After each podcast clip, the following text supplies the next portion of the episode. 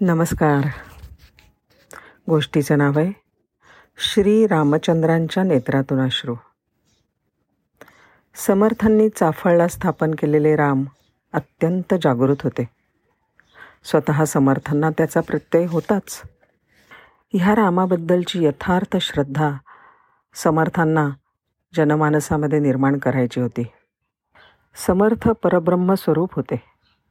त्यांनी स्थापन केलेले राम जर भक्तांना पावत असतील तर त्यात आश्चर्य ते कोणतं?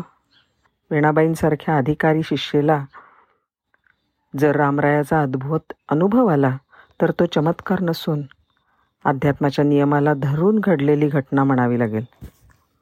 सोळाशे एकोणपन्नास साली रामनवमी उत्सवाची भिक्षा मागण्यासाठी समर्थ सांगली कोल्हापूर या भागात जाणार होते. सर्व महत्त्वाचे शिष्य त्यांच्याबरोबरच जाणार होते. आणि उत्सवाची तयारी करण्यासाठी वेणाबाईंना समर्थांनी चाफळला ठेवलं.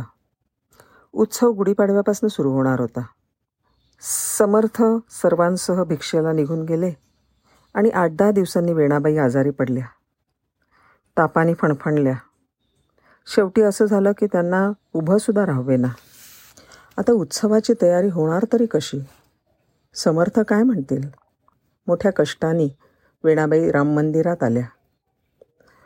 आणि मंडपाच्या खांबाला धरून त्या रामरायाची करुणा भाकू लागल्या. कसंही करून उत्सवाची पूर्वतयारी माझ्याकडून पूर्ण होऊ दे रामराया. माझ्याकडनं ती करवून घे. अशी करुणा रामाला भागताना वेणाबाईंच्या नेत्रातून अश्रू आले. आणि त्यांच्या अश्रुधारा पाहून खुद्द रामचंद्रांच्या डोळ्यातून अश्रू आले. आपल्यामुळे देवाला त्रास होतोय हे पाहून वेणाबाईंना अधिकच गहीवरून आला. उत्सव झाल्यावर देह पडला तरी चालेल. असं त्या म्हणाल्या. आणि आणि दुसऱ्या दिवशी सकाळी साडेनऊ दहा वाजता नऊवारी नेसलेली एक तीस पस्तीस वर्षांची स्त्री सामानाची पिशवी घेऊन चाफळ मठात आली. आपल्याला समर्थांनी उत्सवाच्या पूर्वतयारीसाठी पाठवलं आहे असं ती म्हणाली. तिने आपलं नाव रमाबाई सांगितलं आणि गाव बत्तीस शिराळे. समर्थांच्या भिक्षाफेरीत बत्तीस शिराळं होतं. त्यामुळे वेणाबाईंच्या मनात काही शंका आली नाही.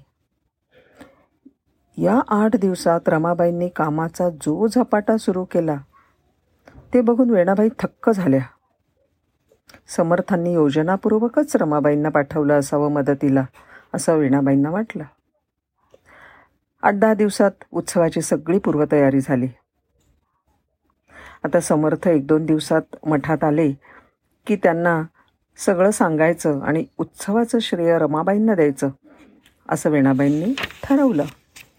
भिक्षून परत आलेल्या समर्थांना थोडी उसंत मिळताच वेणाबाई त्यांच्या दर्शनाला गेल्या. समर्थांनी विचारला उत्सवाची काय काय तयारी झाली?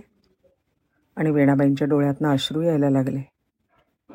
आपलं आजारपण आणि रमाबाईंनी घेतलेली मेहनत हे सगळं वृत्त त्यांनी समर्थांना निवेदन केलं.